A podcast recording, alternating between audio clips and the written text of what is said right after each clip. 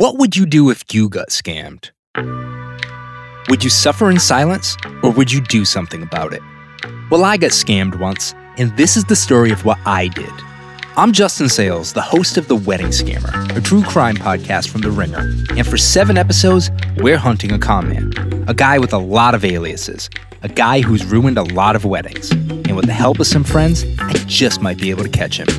Listen to The Wedding Scammer on Spotify or wherever you get your podcasts.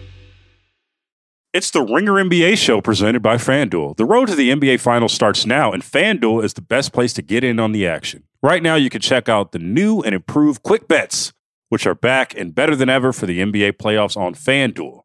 Find out what you're looking for faster and easier with more props right at your fingertips. You can check out live bets like three minute markets and exclusive live bets like quarter player props, player assist combos, and more. So download the app today and bet with FanDuel, official partner of the NBA. The Ringer is committed to responsible gaming. Please visit rg-help.com to learn more about the resources and helplines available. And listen to the end of the episode for additional details. Must be 21 years and older, 18 and older in DC, and present in select states. Gambling problem? Call 1-800-GAMBLER or visit rg-help.com. This episode is supported by State Farm. Man, I remember when I first got into a car accident, it was pure frustration because I did not have State Farm. And now that I do have State Farm, it is an exclamation of pure joy. But the only words that you need to remember are like a good neighbor, State Farm is there. State Farm has options to fit your unique insurance needs, meaning you can talk to your agent to choose the coverage you need, have coverage options to protect the things you value most, file a claim right on the State Farm mobile app, and even reach a real person when you need to talk to someone. Like a good neighbor, State Farm is there. Learn more at statefarm.com.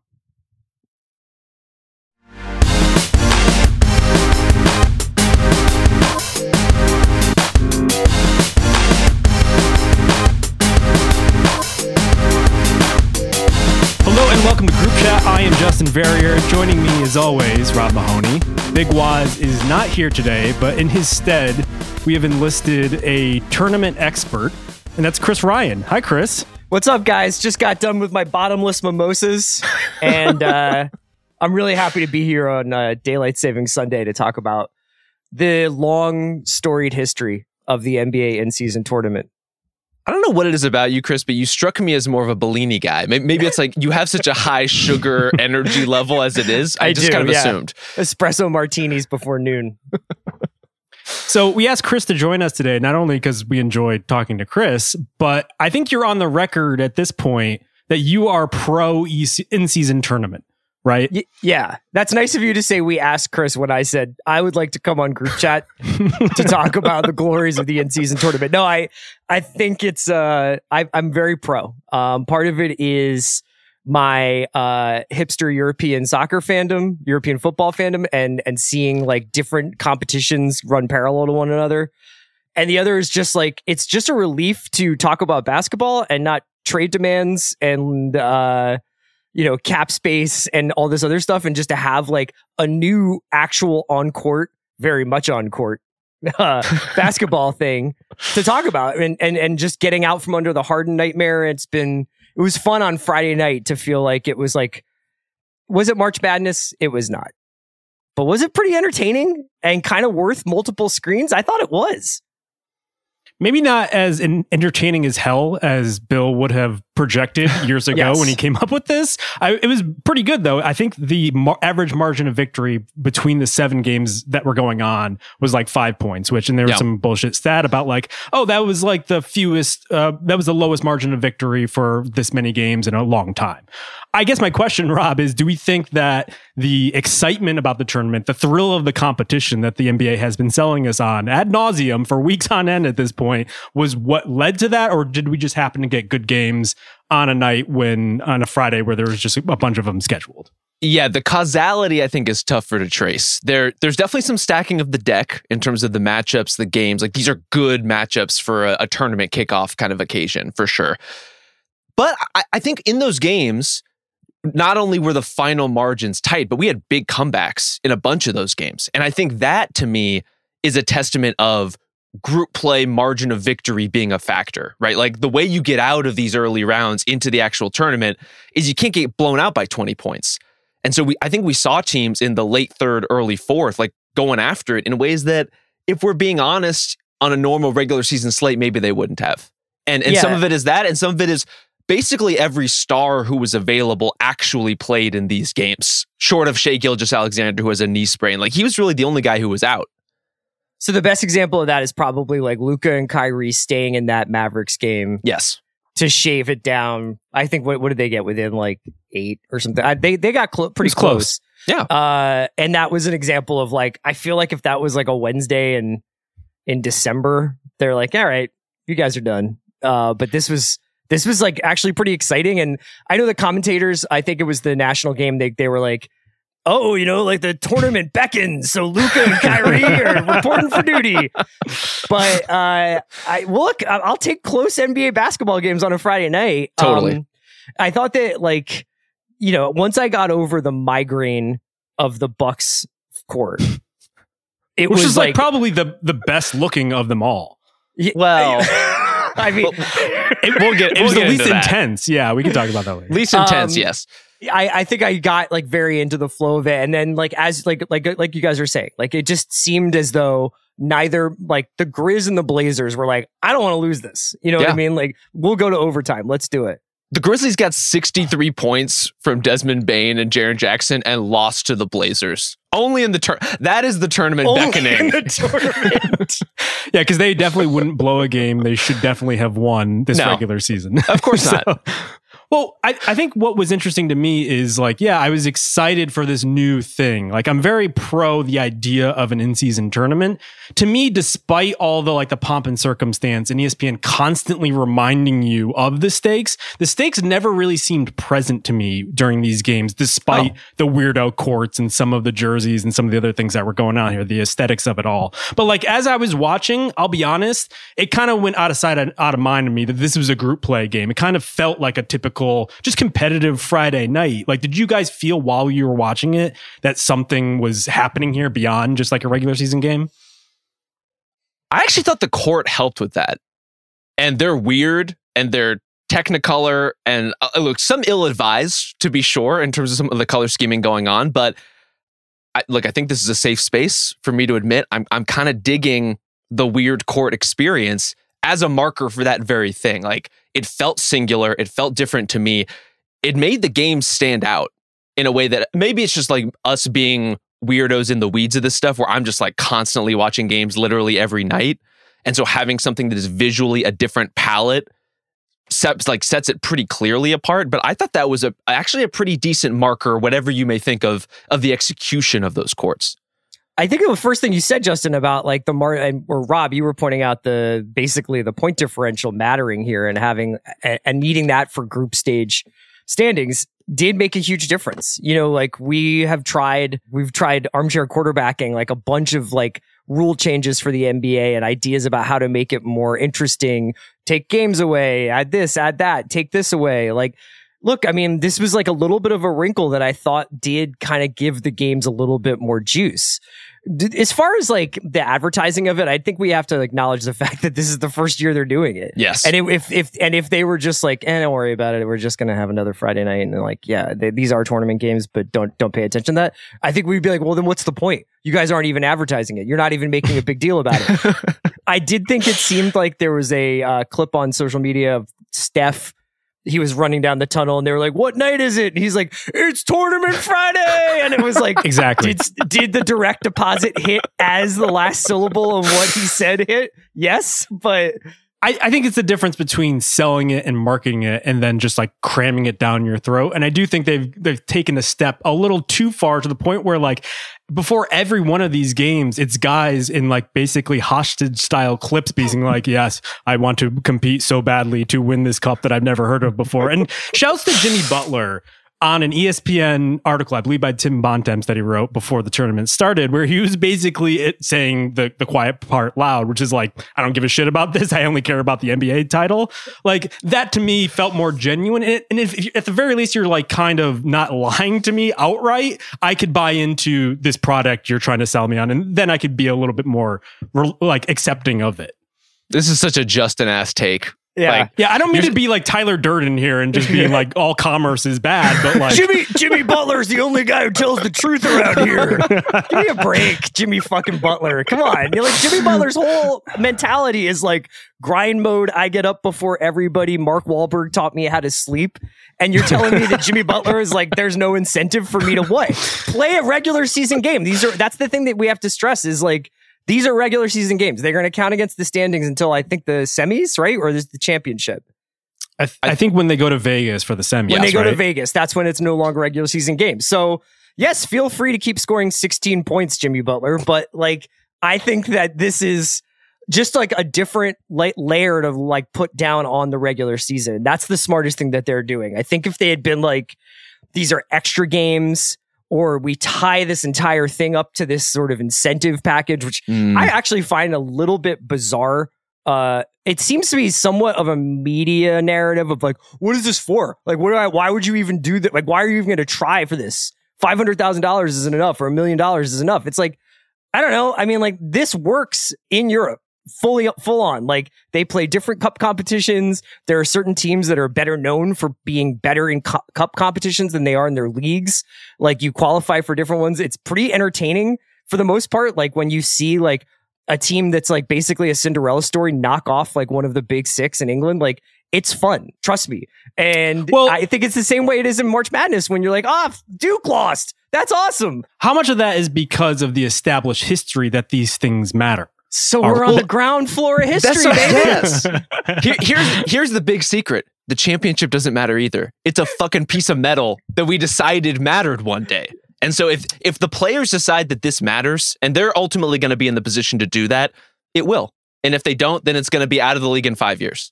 I think that's a good question, though. Does this have to matter to the players or does it actually have to matter to the fans? And the more I think about this, I actually think the incentive has to ally with the fans. And I think the part of it that really I'm kind of on the fence on at this point. We've only seen the one night. We haven't seen a second or third. So maybe this, like all the stuff we're talking about, gets sorted out over the next few.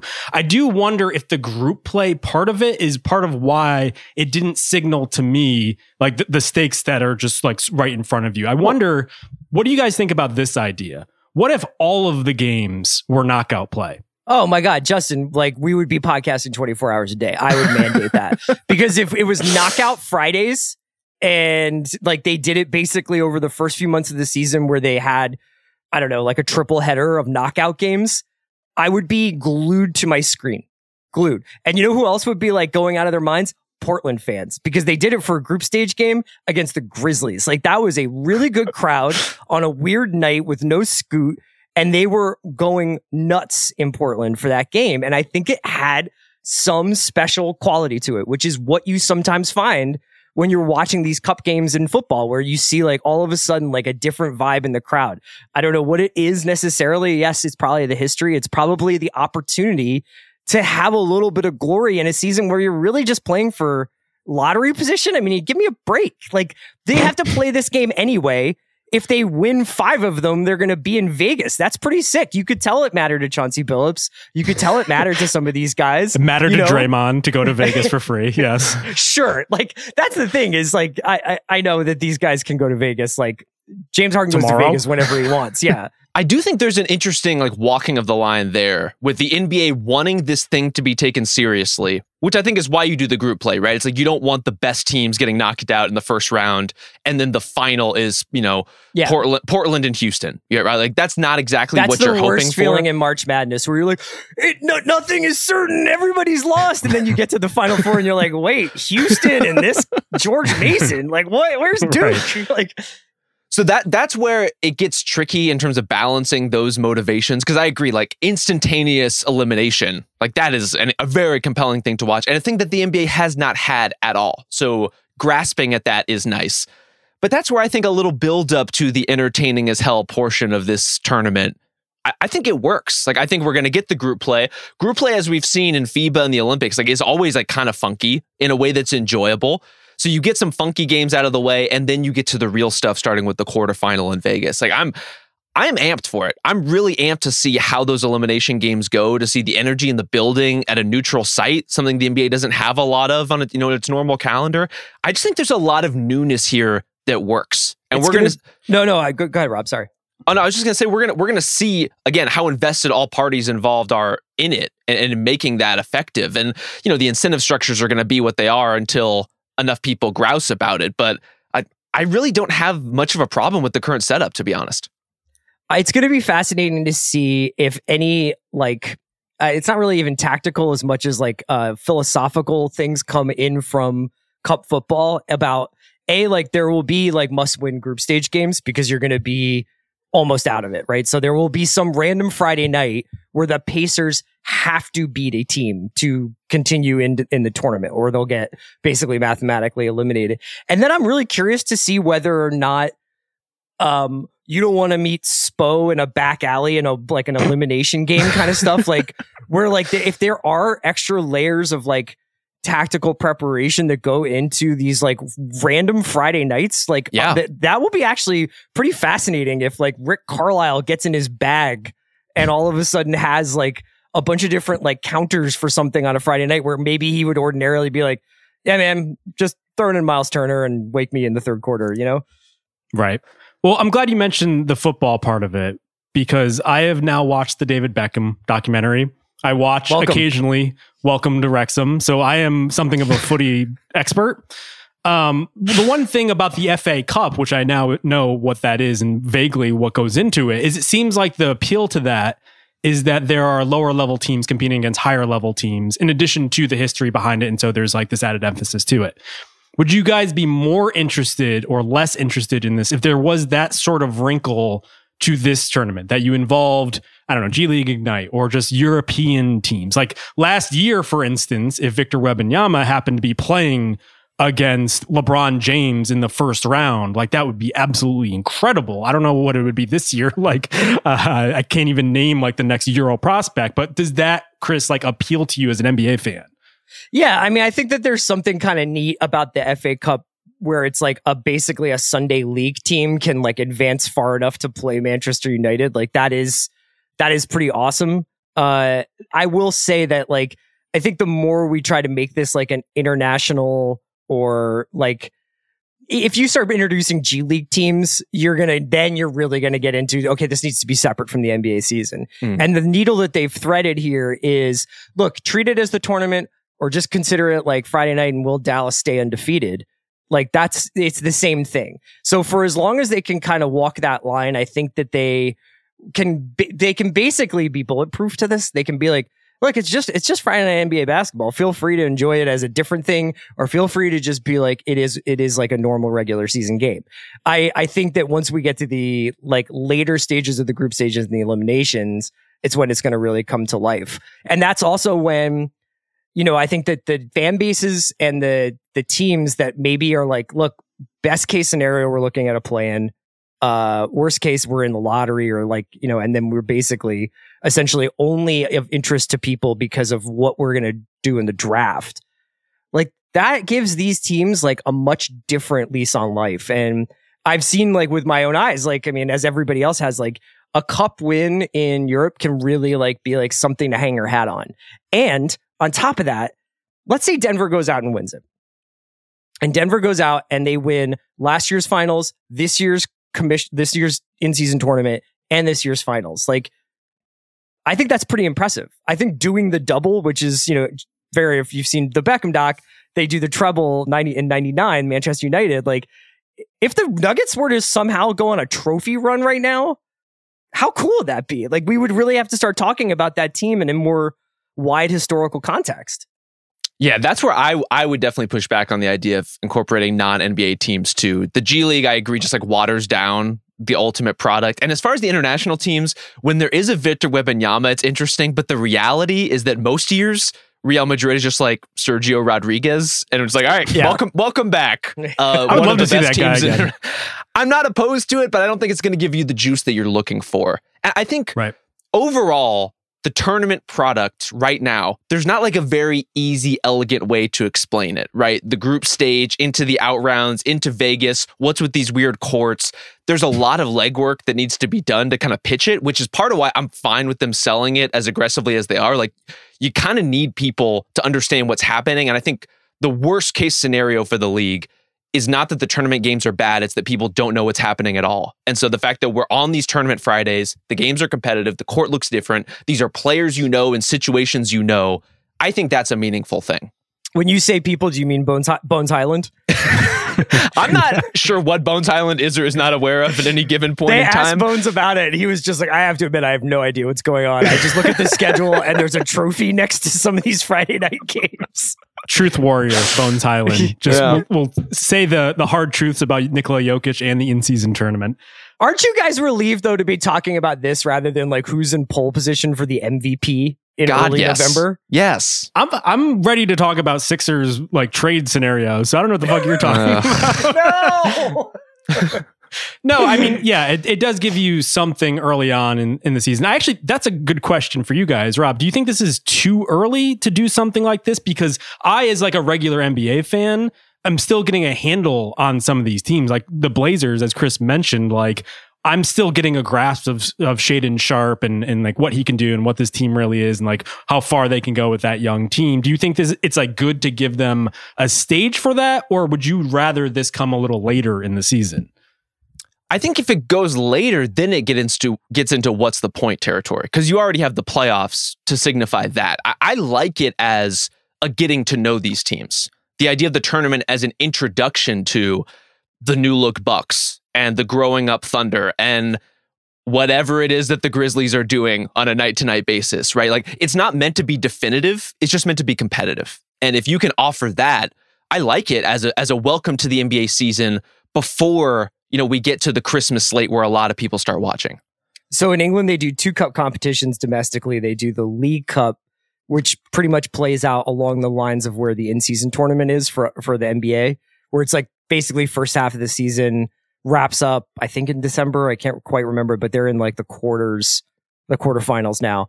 And then there's the FA Cup, which goes across the entire year and has its final right around the end of the Premier League season, I believe a little bit after. And sometimes you can see if a team is safe from relegation, they basically stop trying in the league to like make sure that they will be all healthy for the FA Cup final and stuff like that.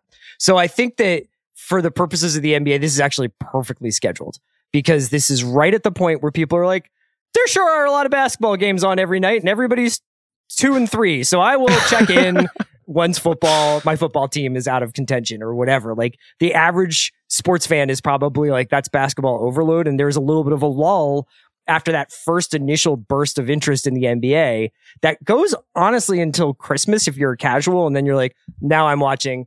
And then what happens on Christmas is you tune in and like four of the 10 stars you wanted to watch aren't playing. So this is gives people a little bit of something to hang their interest on, I think, up until that Christmas sort of early season uh climax.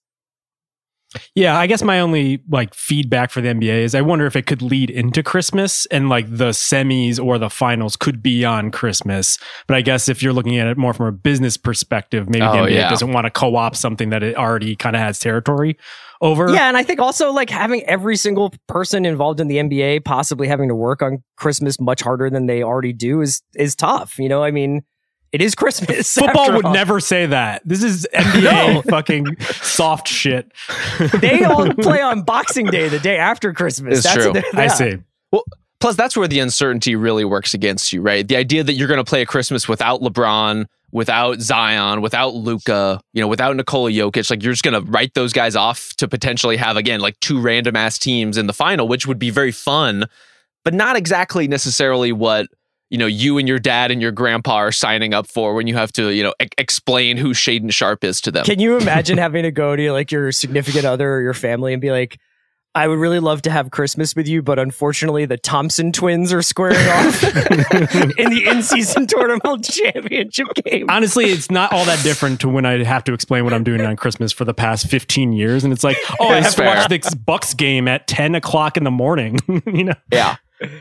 Well, I, I, do think how this plays off of football and like the targeting of it all is pretty interesting. If only because we're going to be watching this shit regardless. In a lot of ways, we're probably the worst people to ask about this because we're sickos and we're going to be watching these games if they have no stakes to them.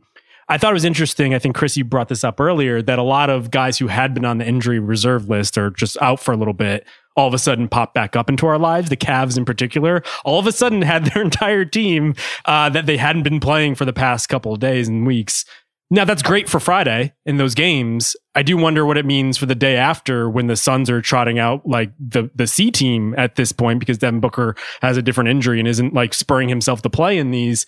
Like, do you think there could be a, a, a like a, a bad causality here where the the Friday night in season games are really good, but maybe some of these in between games get worse? And does that matter to you at all? Are they even worse? Or are they just kind of the same as they were before? To me, NBA fans are already very used to the idea that every game is not the same. They are not worth the same. They don't matter the same. The NBA has basically said this as much with its player participation policy, right? Like if you rest on national games, that's when you get in trouble. Those are the ones that matter. These games matter more than the other ones on your schedule. It's the reality of playing 82. And so I don't think you're really going to make every game count unless you're willing to significantly shorten the schedule, which the owners certainly have said they are not willing to do, and that's fine. But just because you can't make everything matter doesn't mean that you can't make more things matter. And this makes more things matter. It makes more games meaningful. At least so far it has. We're, we're one game in, but that's the theory behind it. That's kind of what the NBA is aiming for. And if that's the result, I think that's a win, even if it results in some of the other games being normal ho hum December regular season basketball. I don't think we have enough of these things, honestly. Like I'm it's Sunday morning, I'm going out of my mind because it's Eagles Cowboys in a couple of hours. Like I have been looking forward to this for three weeks.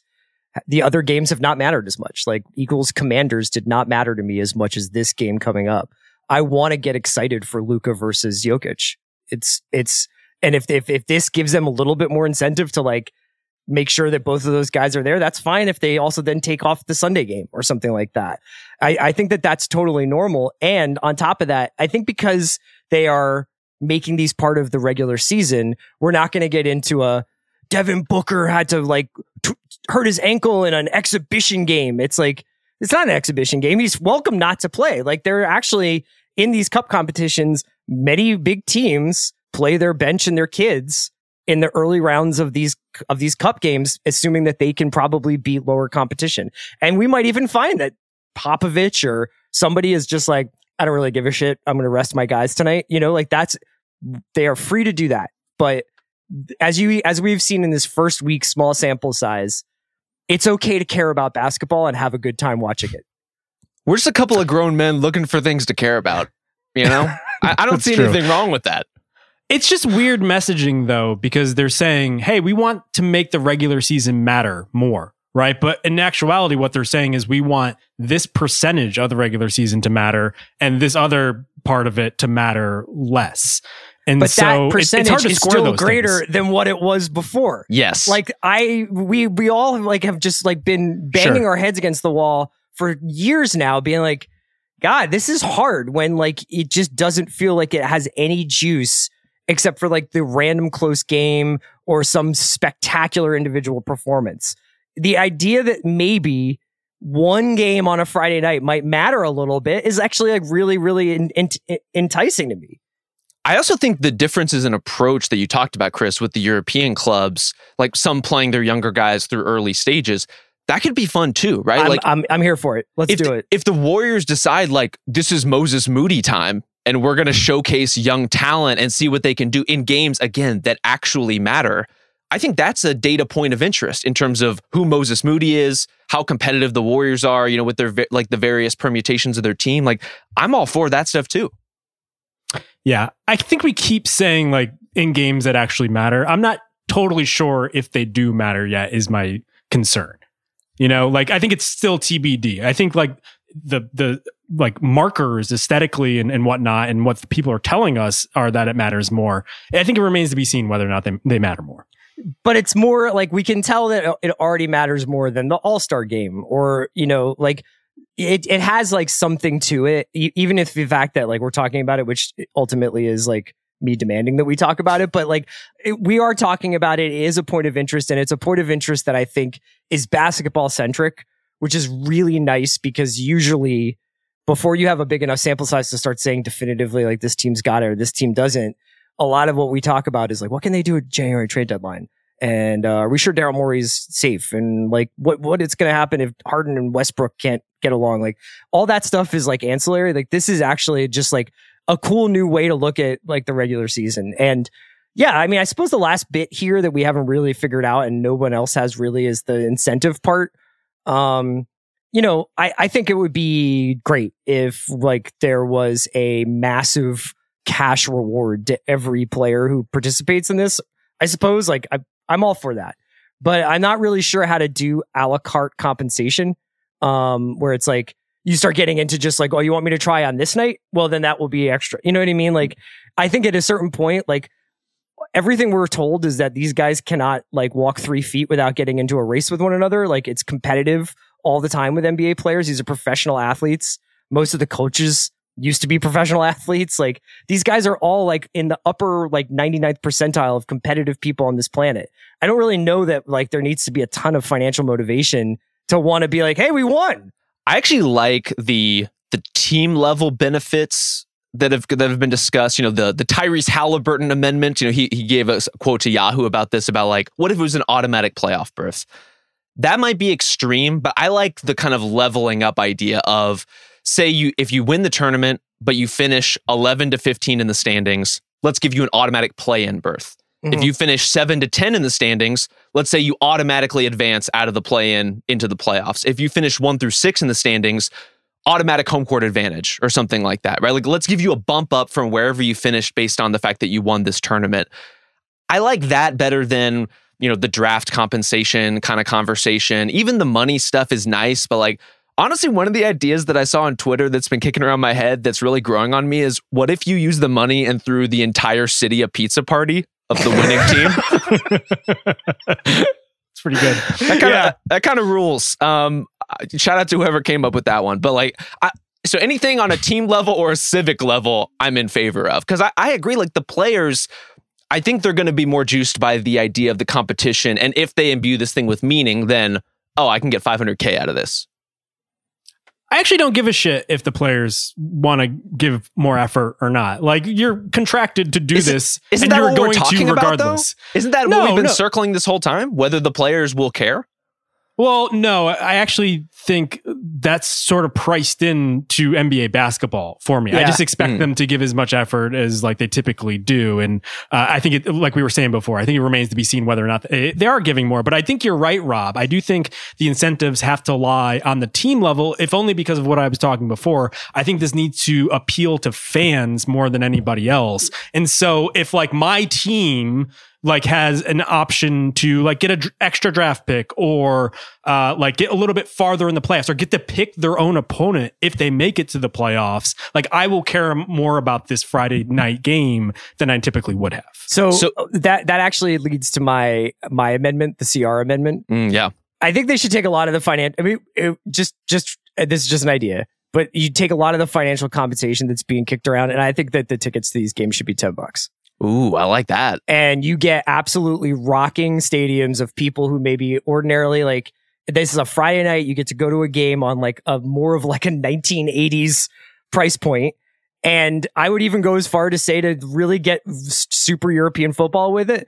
Like teams should charter a plane to let to to take uh, visiting fans to games, and there should be like a visiting fans like away end, and like start to really give the atmosphere because that was the thing I noticed about that Blazers Grizzlies game, which is a game I honestly would never in a million years have thought to watch unless it was part of the tournament. And I was like, you know what? This Blazers crowd is like pretty pumped up. This is pretty awesome. And I was thinking like how amazing it would be if there was like 800 Grizzlies fans who had been flown there like on on behalf of the, the Grizzlies to like support their team. Like lots whoop that ways- trick going into the third quarter, just how like cool really going be? after I mean, it. I just think that there are there are ways in which they there there's still like there are still like creative ways to execute this. Should we light fires indoors as well? Oh, yeah. Hell yes, we can.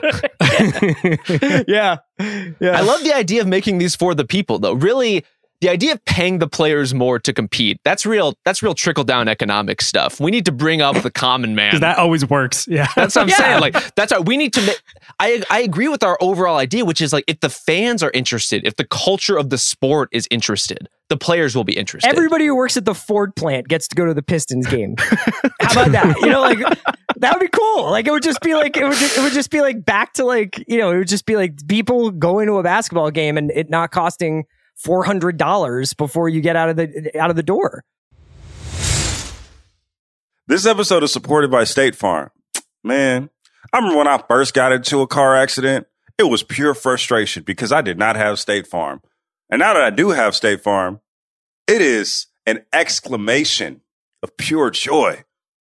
But the only words that you need to remember are like a good neighbor, State Farm is there. State Farm has options to fit your unique insurance needs, meaning you can talk to your agent to choose the coverage you need, have coverage options to protect the things you value most, file a claim right on the State Farm mobile app, and even reach a real person when you need to talk to someone. Like a good neighbor, State Farm is there. Learn more at statefarm.com. This episode is brought to you by Visible Wireless. Want a wireless provider that always brings its A game? Switch to Visible, the wireless company that makes wireless visible. Get a one line plan with unlimited 5G data powered by Verizon as low as $25 a month, every month, taxes and fees included. And as if that wasn't already a huge win, you could use promo code RINGER20 to receive $20 off your first month just for listening to us talk about basketball. Not bad, right? You don't need more than one line of wireless to save. Just switch to Visible at visible.com and use promo code RINGER20 for data management practices and additional terms. Visit visible.com. The Visible monthly rate is $25 per month. This episode is brought to you by Arby's. It's 3 p.m. and dinner is still hours to come. Maybe lunch didn't quite hit the spot. That's where the new two for $5 chicken wraps from Arby's come in. Available in ranch, barbecue, and honey mustard. They're perfect for the afternoon snack attack or as an add on to your meal. Arby's two for $5 chicken wraps are here for a limited time at participating locations. Visit an Arby's near you or order ahead on the Arby's app. Well, in the interim, we have these fucking courts, which, Rob, you play basketball fairly regularly these Oh, yeah. Have you ever said to yourself as you're going and playing in these lunchtime games against like other adult professionals, man, I really wish I was playing in a river of blood right now? Honestly, I it's good, just in the, the river of sticks. Like this would just really up my game. it's good for the vibe. You know, it's re- it's an intimidation factor. I I can't say I personally have craved playing on such a court, but look, there's some weird ass playground courts out there. There's some there's some weird aqua and teal kinds of courts you will find yourself playing on from time to time in life. As to whether they bode as an, bode well as an NBA product, I don't know. I, we, we haven't seen some of the best ones yet. To be fair, like I think the Jazz have kind of a lavender number. Have you been that's scouting this out? Oh, please! You haven't you haven't you've seen the full layout of all these courts? I've seen a few of them. I know Yeah. you've seen the Pelicans court. The fucking bones, like the glowy bones. Yeah, I'm really into that vibe. I I think it contributes to the air that I want in group play, which is weird as hell, funky Yeah. shit the NBA doesn't do anymore. Visual markers that this is something different. And if that requires a river of blood to do it, so be it. If the if the elevator from The Shining needs to open, and then they play on that in the in Portland, that's what it needs to be. It's just the Thompson twins coming out of it. Um, yeah, it's it was weird that they went so hard on it. It's like so the Bucks court. If we could circle back to that, I I don't think it was be like for any other reason that the Bucks colors are some tan and green occasionally. But like if it was a little bit more muted like that, rather than completely taking over the entire court with like some neon. Did we watch the same Color. game? Wasn't that like I That's felt the like I- worst one. I, had a cluster Was headache it? watching that Bucks game. Oh. Yeah, Well, like the know- tan yellow reminded me more Ugh. of like typical hardwood, and for me that just like scanned as hardwood. Maybe my TV's just bad. I don't know. No, I don't know what the Bucks are doing with the whole like lake motif. They try to work into some of their stuff sometimes, but it's not working. Like we, we gotta stop with the the blues into the Bucks color scheme. Yeah. I, I I prefer the blood red court to that. I prefer, you know, the like bright Lakers gold that we're gonna get coming up soon. Like I, I I'm fine with that stuff relative to just these like weird clashing colors that some of these teams have going on. they had Cassie Hubbard talking. She was doing like a courtside report, and she had she'd spoken to people who had been part of the uh, uh, the design of these courts, and like as she was talking, I was like, this is one of those things that I actually feel like they shouldn't have explained at all. A, because it would have just been like, why is this happening? But B, her being like, yeah, and then the middle of the court is painted the way it's painted because it's the runway to Vegas. And I was Oh like, no. no, can't do that. Come on. Like, let's just, I, I can't come up with like what would have been a better solution for than, than what they did. Like, it definitely was very eye catching. I feel like the understanding of the, like, the, or at least like the chatter around the in season tournament went up like 25% when they introduced those courts. Like, Yeah. all of a sudden, everybody was like, what is this? But it was, it took a while to get used to it. And I wonder if some of the players were like, what?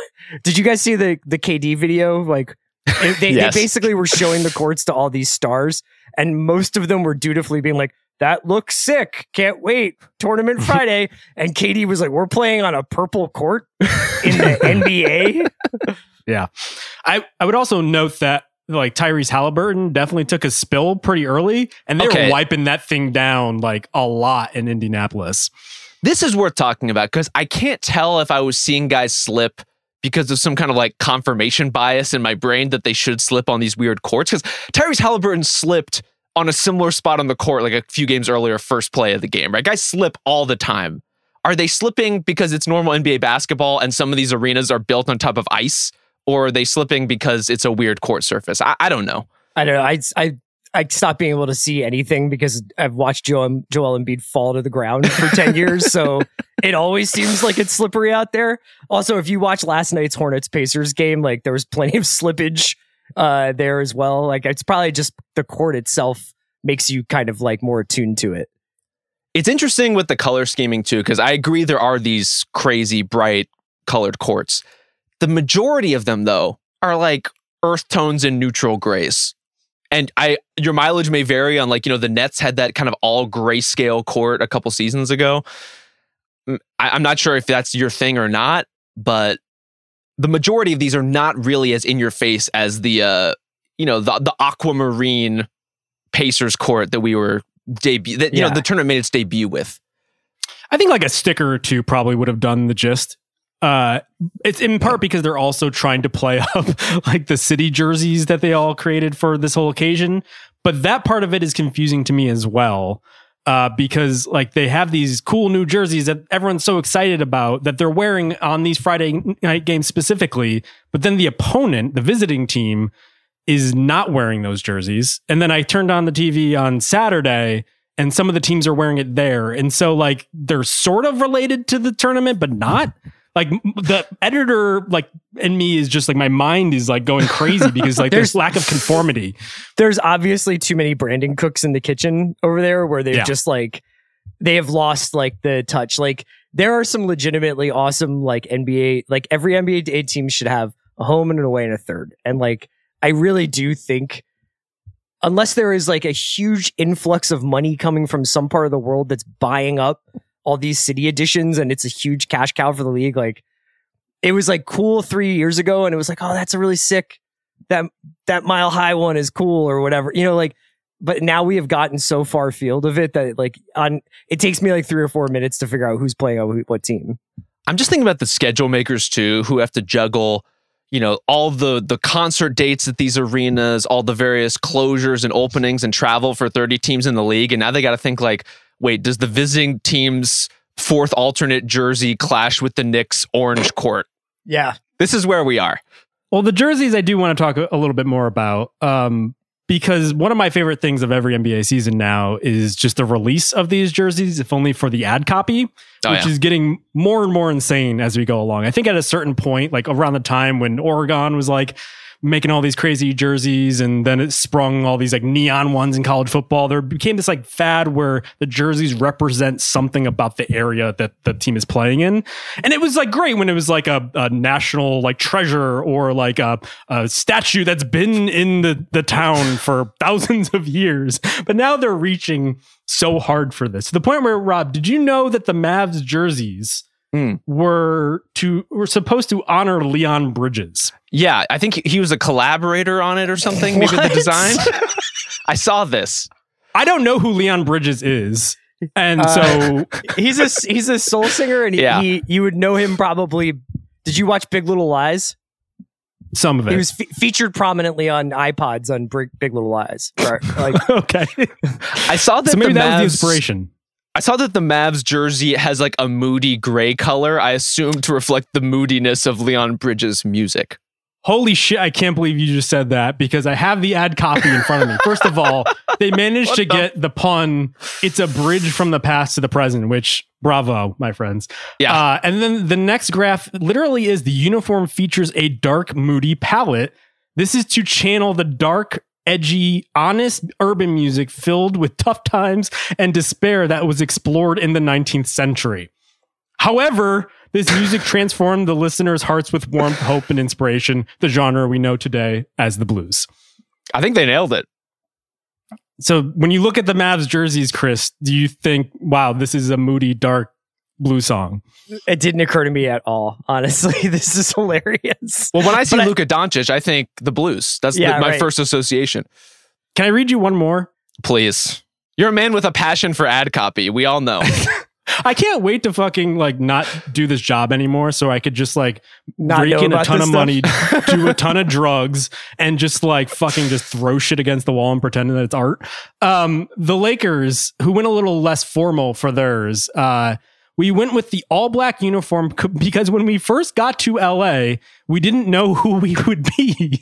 the only idea of what we could be was the picture we had in our heads when we closed our eyes. Who's the And we we in this?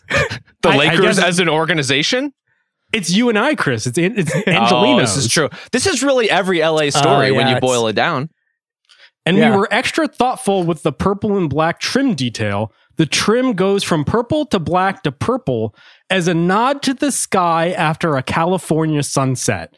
It's part of the day after golden hour. No idea what that phrase means. When you can't help but reflect on what you want and how much further you have to go. This was so obviously done by an out of work screenwriter. Who like cornered Jeanie Buss at a party and was like, "Let me just tell you about my vision for your, your For the day after golden hour. Yeah, Is the it the- day after golden hour. Is no, it it's the- it, it's golden hour and then it's the sunset after like After The the, sunset and then period it- after golden hour, where Yeah, you're right. reflective about your place in the universe. I'm not going to read the Wizards one, but I will just say that it's based off of ostensibly the 1790 Residence Act allowed by President George Washington. Wow. Is that true? Yes. Uh, to locate a 10 by 10 mile diamond plat of land donated from Maryland and Virginia along the Potomac River to form the new nation's capital. Okay, this this gets at the underlying problem of these jerseys, which is every major city in America has like three interesting things about it. And once you get to the Right. fourth and fifth and sixth things that are supposed to be distinctive, they are not get the into, basis for basketball jerseys. No, you get into fucking plats of land. Yeah. I mean, we've already come up with incredible jerseys. Like the Vice jerseys for the Heat are some of the best in all of sports. But now we uh, all of a sudden can't use those because No. we need something new. And then we have these monstrosity Heat culture jerseys that we have. Um. Anyway, uh, do you want to talk about the Sixers? Sure. Yeah. I mean, there's nothing to talk about. They're they're just like that. That that's the best part about it is that they are a completely normal basketball team now for the Yeah, first time yeah. it, that I can remember. Chris, what are you doing with all your time and your mental overhead now that you don't have to worry about them like Rob, imploding you have at to every understand, second? man. Like they they Sixers beat the Suns yesterday. Yeah. in a game that was like the platonic ideal of a victory, where you're just like, oh, we're we're winning. Well, they're coming back. No, we won. That that that is how you want to feel as an NBA fan, and nothing is more representative of like the newfound shocking kind of stability of this team than Kelly Oubre, because the Sixers traditionally over the last like eight years or whatever are not a place where players come and get better. Mhm. Like they disappear, they forget how to shoot, they sacrifice them like their money, they do whatever. Like they become, they thought they were going to be the second option and they become the fourth option. Like all these things, but it's rare that you find like they go to Philadelphia finish, finishing school and come out like a radically better player.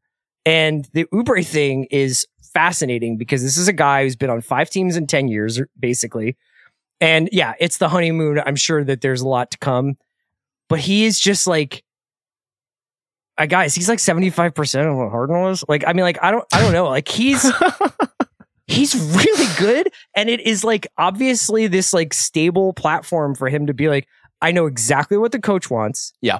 I'm going to do it in this weird post Harden moment where there's not a huge pecking order situation. Like, I'm getting my shots. And I think he's also old enough to be like, this is probably my last chance in this league to like stick with a team for more than a, a season. And the, the, the idea that Philadelphia would be that reclamation project, like that they would be able to like take somebody and be like, I don't think that they've gotten the best out of this dude yet. We can do it. Is something that I used to associate with San Antonio or with, you know, maybe Oklahoma City or whatever, like teams along the way that seem to be very process oriented. And ironically, Philly has not been process oriented. Philly has been like this huge roster turnover, trying to find the right guys around Embiid. And so there's something really pleasant about watching these guys who have basically been kicking around the league. Your Batums, I mean, he hasn't played yet, but like this collection of players they have around Embiid, I do not think is a title contender, but is definitely going to lower my blood pressure. Yeah, I think there's a lot of beneficiaries of the kind of more democratic way they're running their offense. Oubre is one of them. Maxey is obviously one of them. Tobias Harris, one of them. Your mental health, clearly one of them. We're all we're all for all those things, but Oubre in particular, they just so much needed someone who could soak up usage, right? Who could just take some of these shots. Because whatever whatever you may like about Nick Batum and Rob Covington, and even some of the role players that they had previously, they don't really play anymore. That you know, Danuel House kind of types, PJ Tucker types. Those are not guys who are going to press and take shots, who are going to go off for 16 to 20 points on a night where you don't expect it. And that Oubre has that in him on a nightly basis, I think is hugely important for them. I think it's funny and appropriate that even during this Tobias Harris renaissance that we're going through, that Kelly Oubre is still taking more. Yeah. Yeah, that that Kelly Oubre is still taking more shots than him. It's like But they- there are shots this the- available. he's going to take them. This is the Jordan Clarkson Utah role. They're just like, Yeah. if you're on the floor, this is what we want you to do. And that actually gets to like, I was, uh, I wouldn't say I was ever Nick. I was, I was agnostic about Nick Nurse. I mean, obviously he won the title, but like, I that has a lot to do with Kawhi. I've, I've heard, uh, you know, people smarter than me about like the tactical side of basketball laud him, but it also seemed like he left Toronto with a bunch of guys being like, I'm I'm happy to have a new coach, right? Like so maybe he burned some dudes out. But after 10 years of Brett Brown and Doc Rivers, with all due respect, it is really interesting to see somebody who is trying a lot of different things and is obviously trying a lot of different things with his rotation and has already improved two of the three star players that the Sixers still had in Maxey and Tobias in just five games. Now that's that's a really small sample size. Everybody can come back down to earth, but that is music to the ears of Sixers fans. Is just to have like a stable, now four and one team who have not really beaten anybody particularly great yet, but honestly, you beat who's in front of you, and they got the Celtics on Wednesday, and we'll see where we're at. Yeah, Oubre would not have had an opportunity to do this on former versions of the Sixers. Tobias Harris clearly did not have an opportunity to do this on former versions of the Sixers, which I'm just glad we let Tobias off the leash. You know, he's not a system player. He is the system, and I'm I'm here for all of it. Tobias was balling out yesterday. Tobias like had like there was one fast break where it was like Tobias had like KD basically between him and the rim, and he was just like, I'm going right by this guy. And like I'm KD is not Rodman, but like it was interesting to watch the Sixers like just go right at the Suns, who obviously are dragging around like the team that, that it's not the team that they were promised right now. Right. But But Tobias being able to take advantage of that is big, right? Like Yeah. he, if he gets Grayson Allen on him in the post, the Sixers will now post him up in transition, as you're saying. Like just because he's not incredibly fast, but he's so big and he doesn't lose his mind with a live dribble, he's going to get inside and score a lot. Like this season already, Tobias Harris is getting more shots in the restricted area than James Harden did last season. Like this is just a a more downhill team. It's a team that plays with a different pace, like more at a Maxey pace than a Harden pace. Joel is still putting up MVP numbers, and yet they have all this stuff clicking for them. I, I think Nick Nurse deserves a lot of credit for macro stuff, for micro stuff. I, I agree that he's kind of on that like Tom Thibodeau esque expiration date around year three or four. Things start to get a little uh, little testy, but the early days are really good. And you can even look at stuff like, you know, when Pat Beverley was on the floor, he's guarding Kevin Durant and Rob Covington is playing help. Like that's just a guy who like understands what those players He's watched do well. some tape. Yeah, he's right. he's crunched the hell out of that Yeah. tape.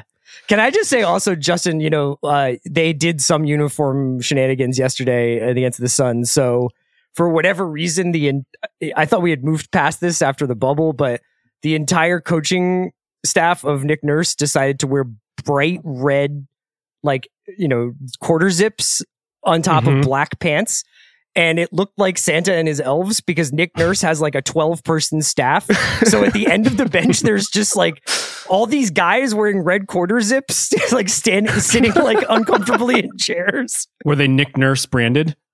Like the hat he has? That's the next oh, step. right, right. Yeah, God, why is Nick Nurse not the jersey sponsor for the Philadelphia 76ers? that would just be really funny. that's free money right there.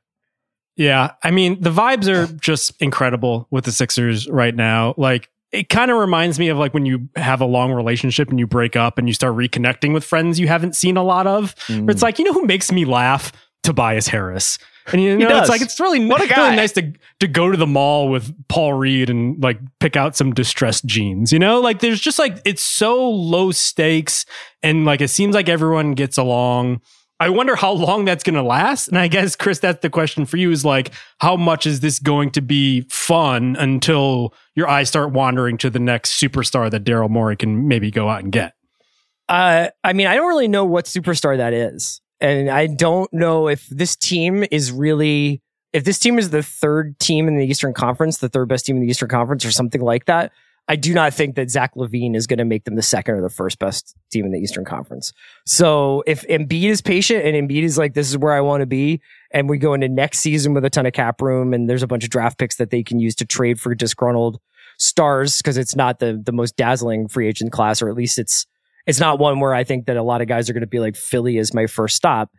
Um, I think that that's like that's the ideal right there is like the idea that that we, like this is more of like a two year team rather than a this year team. And in the meantime, how about just not having every single question lobbed at your new coach, your breakout guard, or your MVP be, what do you think about James? What do you think James is thinking right now? What do you think James is doing right now? Do you want James back? Do you want James to leave? Like that stuff is being in the rearview mirror, but is so much of a relief that I will take maybe a little bit of a lowered expectation. And also, there's a little bit of why not us to it. You know, like there is a little bit of like, hey, I know it's the Raptors twice, a, a busted up Suns team, you know, and like a close Bucks game, but like they could just keep winning, you know, like that, that also might happen. We're going to talk about the Mavericks. That's kind of been what they've done this season. Yeah, and I think the why not us gets amplified when the Sixers are playing this way when Joel is off the floor, right? Like the signature thing about the win you were talking about, Chris, with the Suns and how like low pressure it was. Joel didn't even have to come back in the fourth quarter. Like this has never been a thing he's experienced in Philly where the team can actually hold leads and build leads when he's out of the game. And if they continue to do that, and that's going to ride with Kelly Oubre shooting and whether Maxey can keep this up over 82 and all that kind of stuff. But if those things hold in any meaningful way, that's that's a relief. Like that is pressure off his shoulders in a way that means something. But you know, like I actually think Daryl is probably best suited to fill in the gaps of this team with like marginal moves, maybe better than anyone. Like he's kind of gotten away from what made him such a good GM when he was like eh, just starting out with the Rockets, which was basically finding the hidden gems, finding the Danuel Houses, getting Kelly Oubre on a veteran minimum and basically rehabbing him and, giving him an opportunity to play this role that he's on. It's like it's almost like he was like doing too many big he got foisted into the big budget movie like sort of system when he's Oh. actually probably best on on independent movies.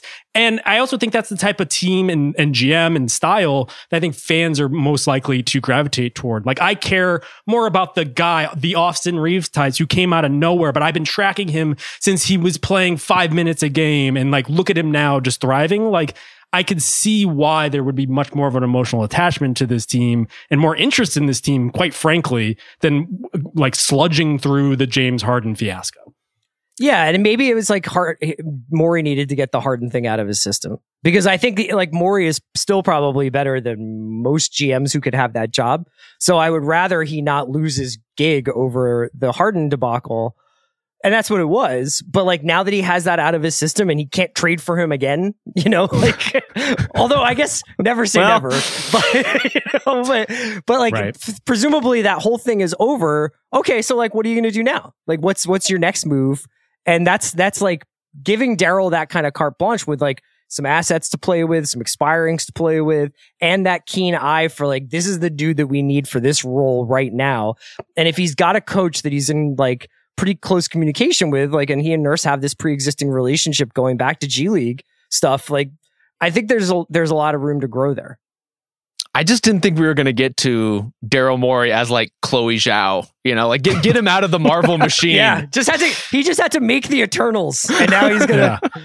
Okay, before we go here, I uh, want to talk about the Mavericks quickly because leading into Friday night, they were 4 0. It seemed like they might be uh, the big surprise of the early season in the NBA. Unfortunately, uh, they ran into a, a giant Serbian who can just do magic on a basketball court.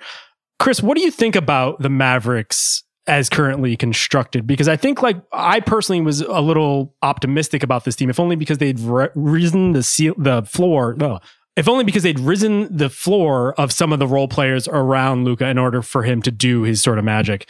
Um, do you see this type of team as a type of team that could ultimately push a Denver, or are they going to land in somewhere in, in between, in the middle in the West?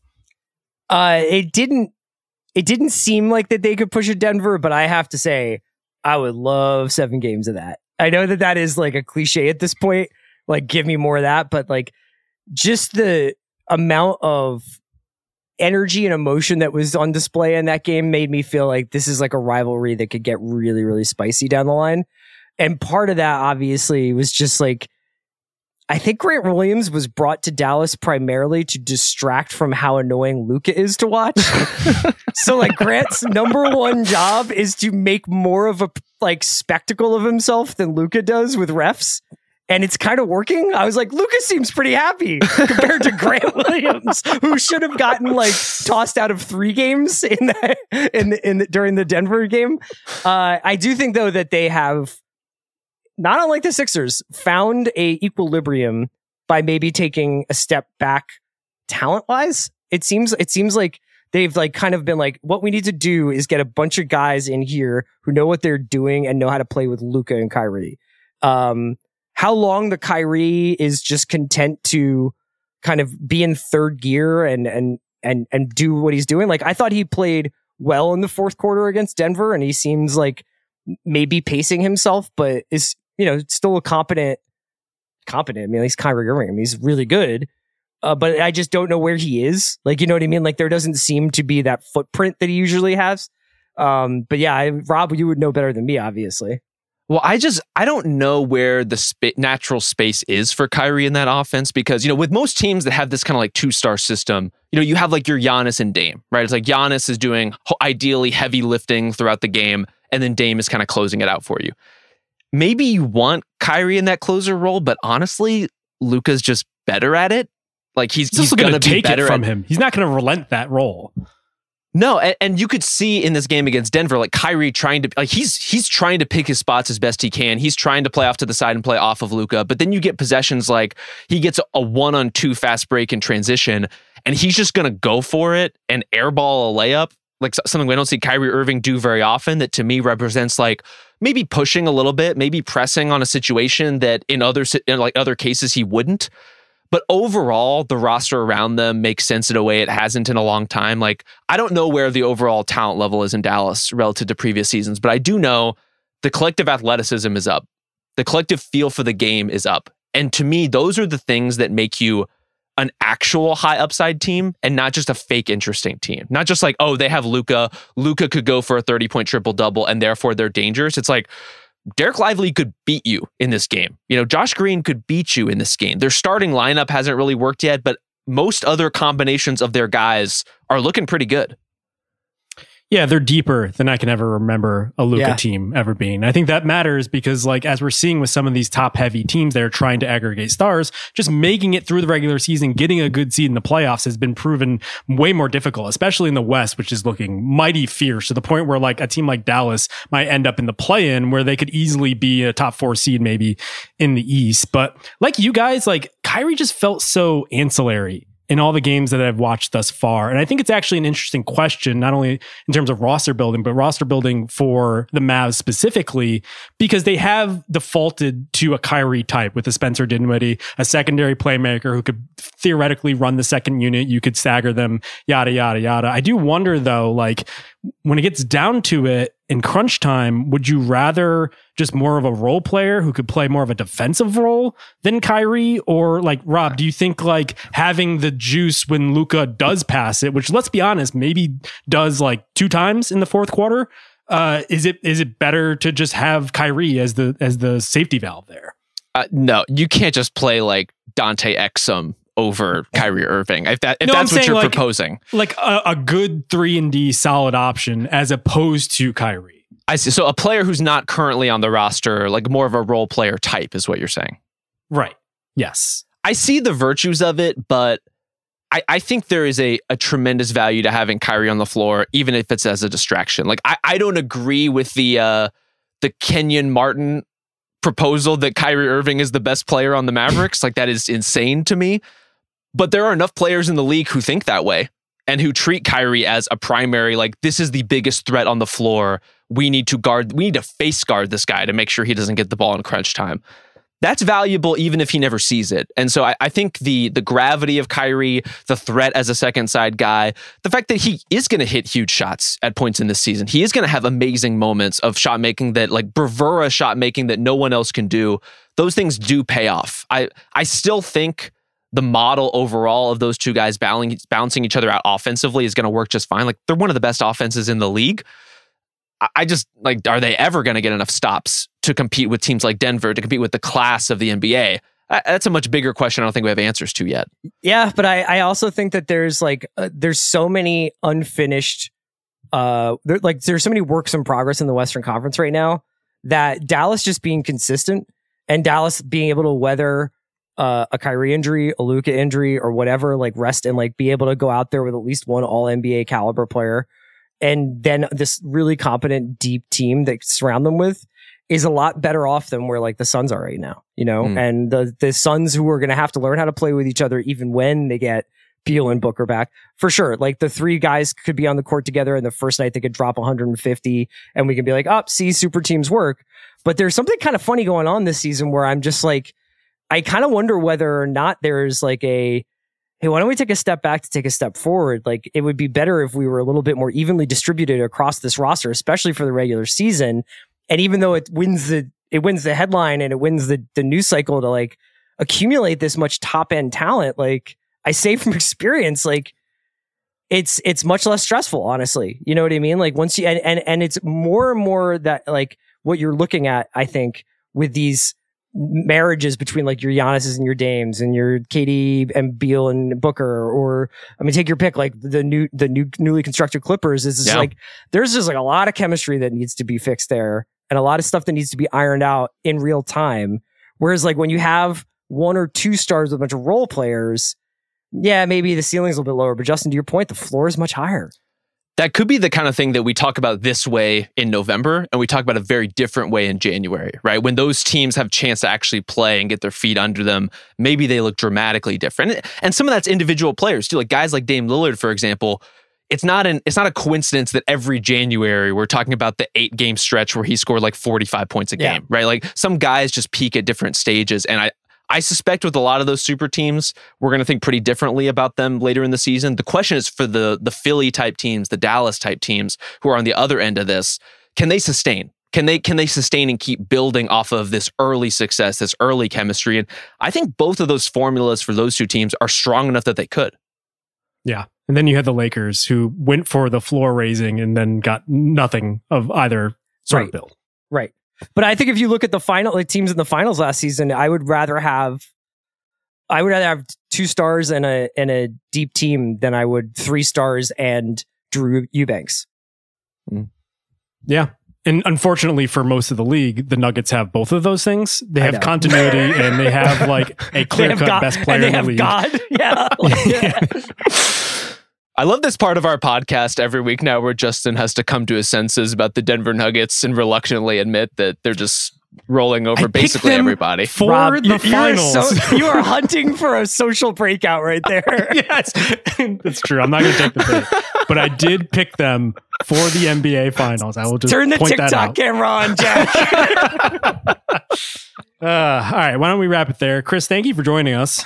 My pleasure.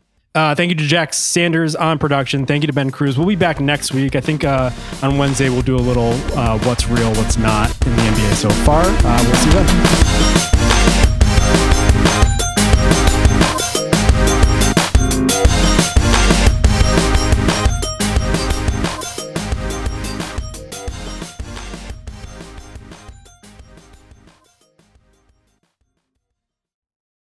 This episode is brought to you by Hotels.com. When I went on my last holiday to Cape Town, it was amazing. My friends were there, the weather was phenomenal, and most importantly, the food was fantastic. But one thing I struggled with was finding the right places to stay.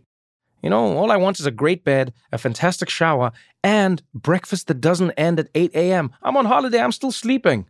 I also like ease, and the Hotels.com app easily helps me to find a perfect hotel for every trip.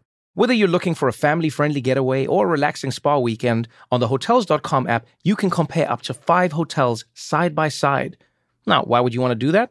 So you can see prices, amenities, and star ratings. And best of all, you don't have to switch back and forth between options. See? Ease. So start planning your next getaway and find your perfect somewhere in the Hotels.com app today. This episode is brought to you by 20th Century Studios' Kingdom of the Planet of the Apes. As a ruthless king builds his empire at the expense of the remaining human race, a young ape will fight for the future of apes and humans alike. Kingdom of the Planet of the Apes. Enter the kingdom in IMAX on May 10th and in theaters everywhere.